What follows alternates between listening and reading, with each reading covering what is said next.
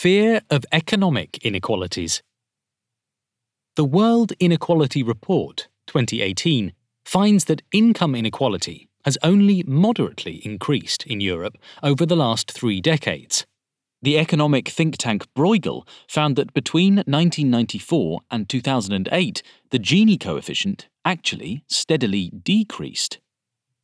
The main reason for this is that people in poorer regions of the EU increased their income relative to richer regions. The economic crisis of 2008, however, managed to blur the long term picture.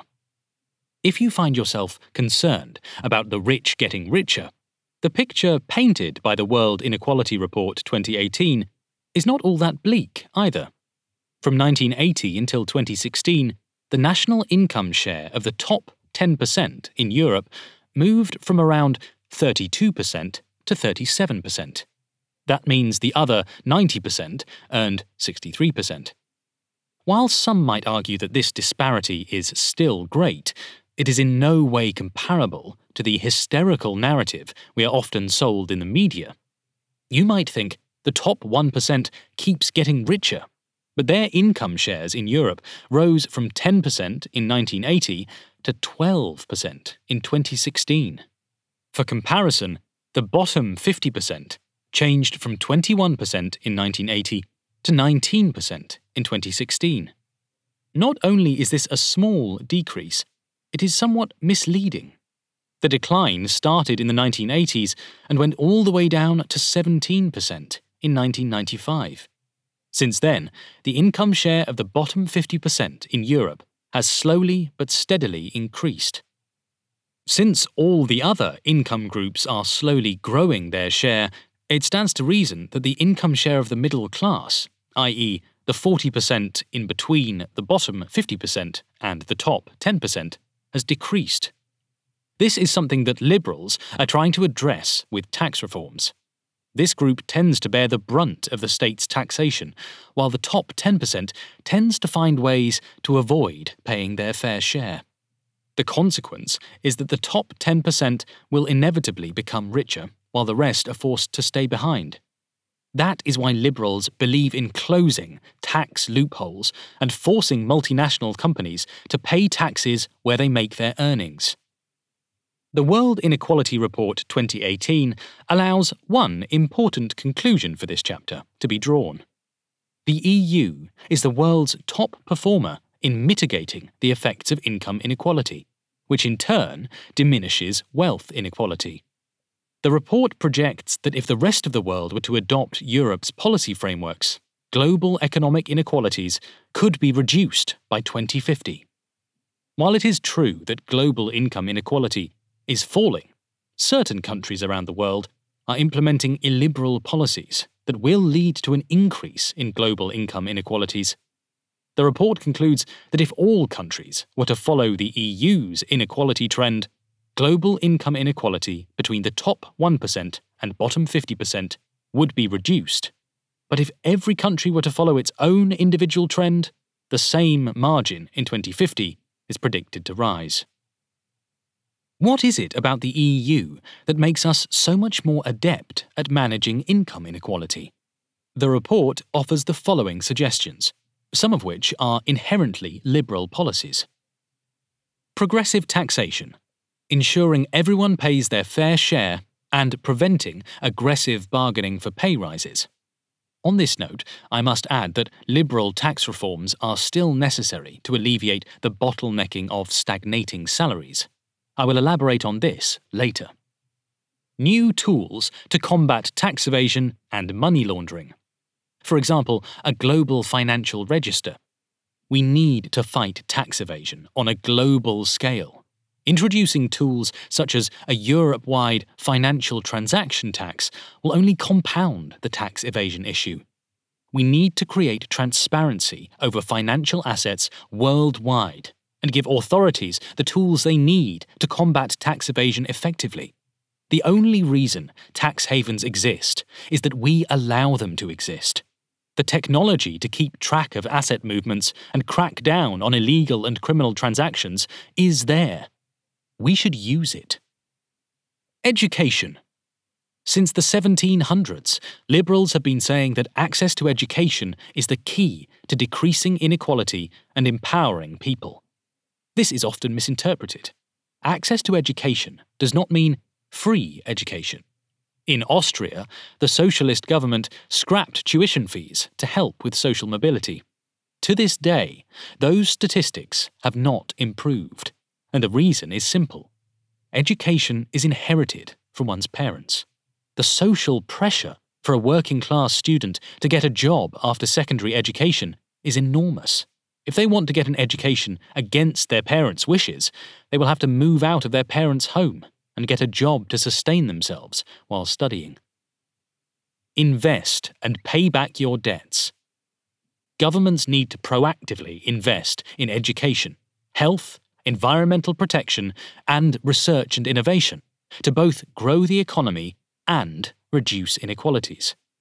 However, one can only invest when one has money to spend. A lot of rich economies are now in considerable debt, and we must actively reduce that debt. If we want to get to a point where we can use our growth surplus to spend money on the things we sorely need.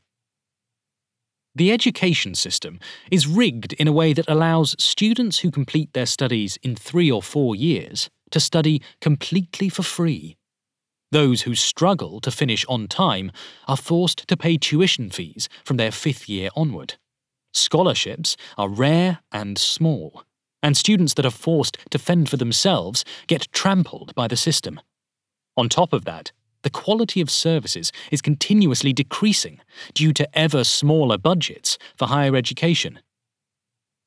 A liberal reform would reintroduce tuition fees but make them payable after the completion of studies, and only then if the student finds a job that pays over a certain threshold. In other words, if the degree helps you attain a higher salary, you are asked to give a little back for it. That money could be used to fill university budgets, or to create a new, simplified scholarship pot for students from less affluent backgrounds who might otherwise be forced to work and study for many years. This way, we ensure that everyone has access to higher education, and no one is unfairly burdened. The report also offers another important fact. Europe has a strong middle class. While other countries tend to have very rich and very poor people, Europe's income is distributed quite fairly.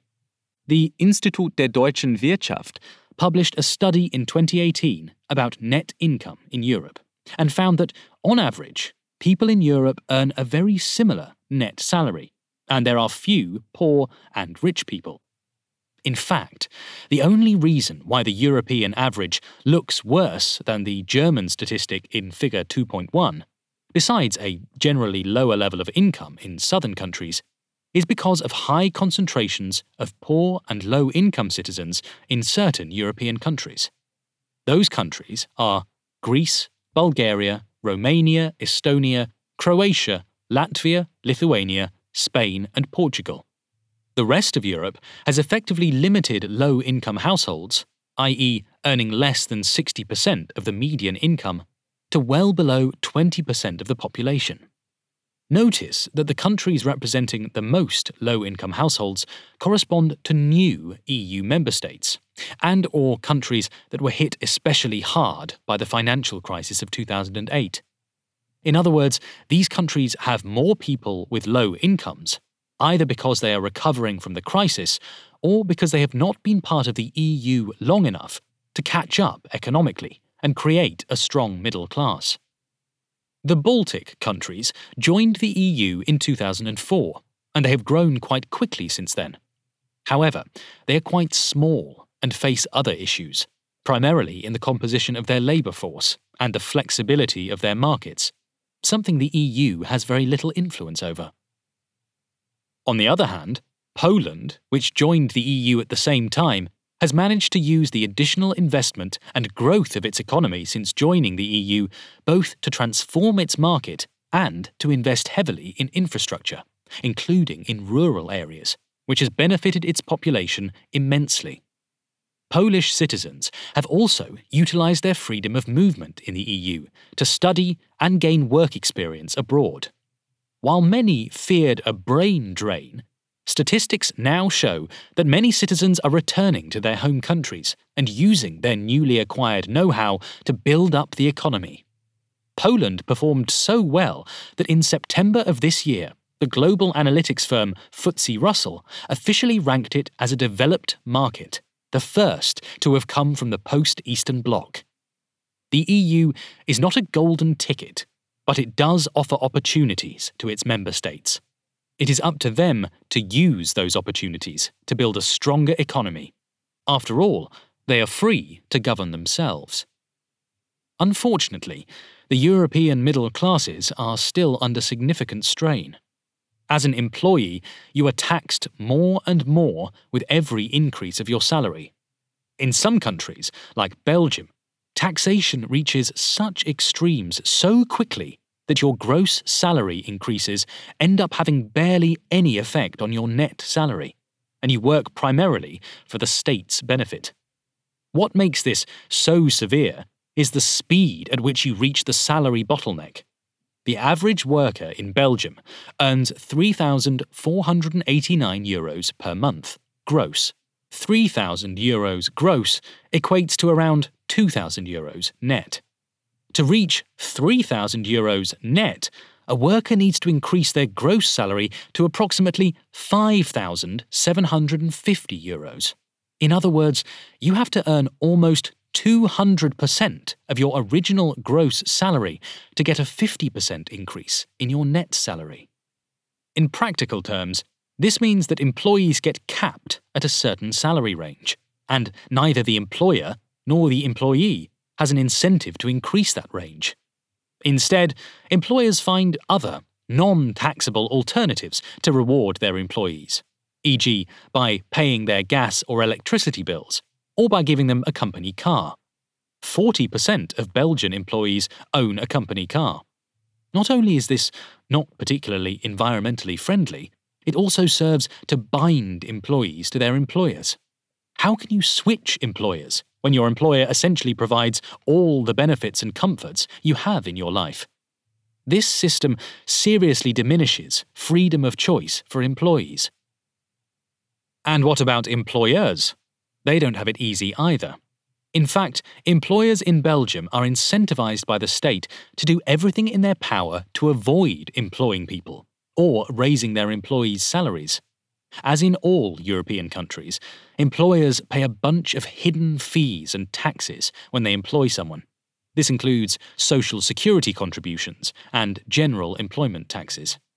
An increase of 200 euros in an employee's salary can mean an increase in employer spending of up to 1,000 euros. The employee receives between 20 and 30% of what the employer pays because the rest is snatched away by the state. This system helps to cover the state's social expenses, which primarily benefits low income individuals. Progressive taxation also reduces income inequalities after tax because higher income individuals pay higher taxes and thus don't receive exponentially more than low income individuals. At the same time, this system also ensures that the middle class, be it employees or employers, are squeezed for most of their worth and are essentially blocked from advancing financially. What most people don't understand is that this inadvertently contributes to wealth inequalities. It all comes down to very basic maths. You may have heard people say, the first million is the hardest. What they mean is that when you start with one euro, getting to one million means a wealth increase of one million percent. If you already have a million and get another, your wealth will have increased by only 50%. Another million, a 25% increase. So it continues, on and on. Money makes money. The more money you have, the more you can invest, and the greater the return. Earnings from capital also happen to not be taxed much in most countries. You might be asking yourself, what does this have to do with me? I don't have a million, and probably never will. To this, I say, exactly. That is my point. We don't live in a vacuum. We live in a globalized world where rich people and companies already exist. They already have billions, and they know how to keep them and increase their wealth. The average citizen hopes to be able to make rent for the next calendar month. That doesn't sound fair, does it? A socialist would argue that we need to introduce massive wealth taxes to redistribute from the rich to the poor. I would counter that argument on two counts. One, just because someone managed to get rich, that doesn't mean they're a bad person and deserve to be punished. Chances are they worked hard, paid their taxes, and then managed to get to a place where they no longer needed to work and were thus able to elude the system.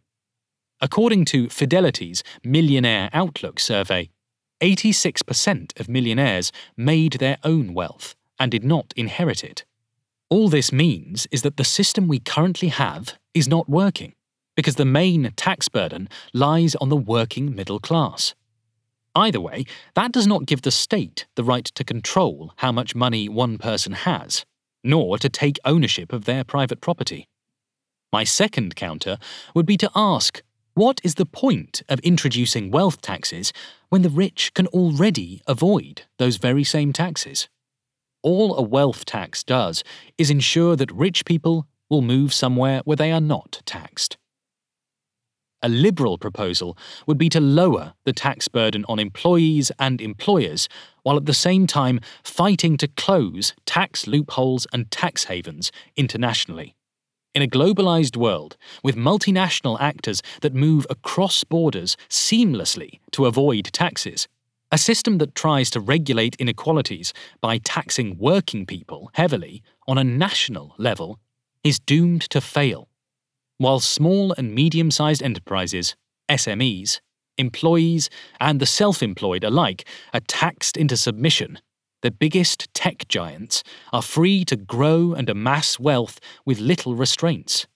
They need to pay taxes, not on what they already own, but on the products they sell and the profits they make in Europe. Liberals don't see how the current system is fair or how it is supposed to make the world more just.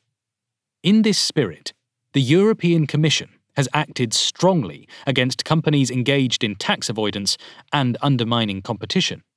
Over the last five years, it has slapped one fine after another onto companies like Google, Amazon, and Apple. This is not only because the Commission feels like serving some justice, but also because of concerns about competition.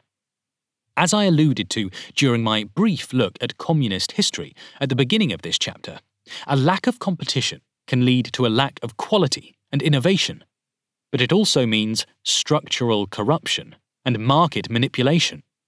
If you have no competitor, it is easy for you to manipulate the prices of your products and force the public to pay exorbitant sums for them. Suddenly, you find yourself in a shop with three different smartphones, all made by the same company and all costing more than you can afford, with barely any difference to them. Monopolies kill markets and ensure that only the wealthy have access to the newest technologies. That is why liberals are ever vigilant when it comes to possible monopolies. We care about broad access to technology and innovations. We also want people to have the same chances to succeed and grow, both in terms of their self fulfillment and also financially. Trying to become rich is not a crime stopping others from moving up the social and income ladder is, or at least it should be.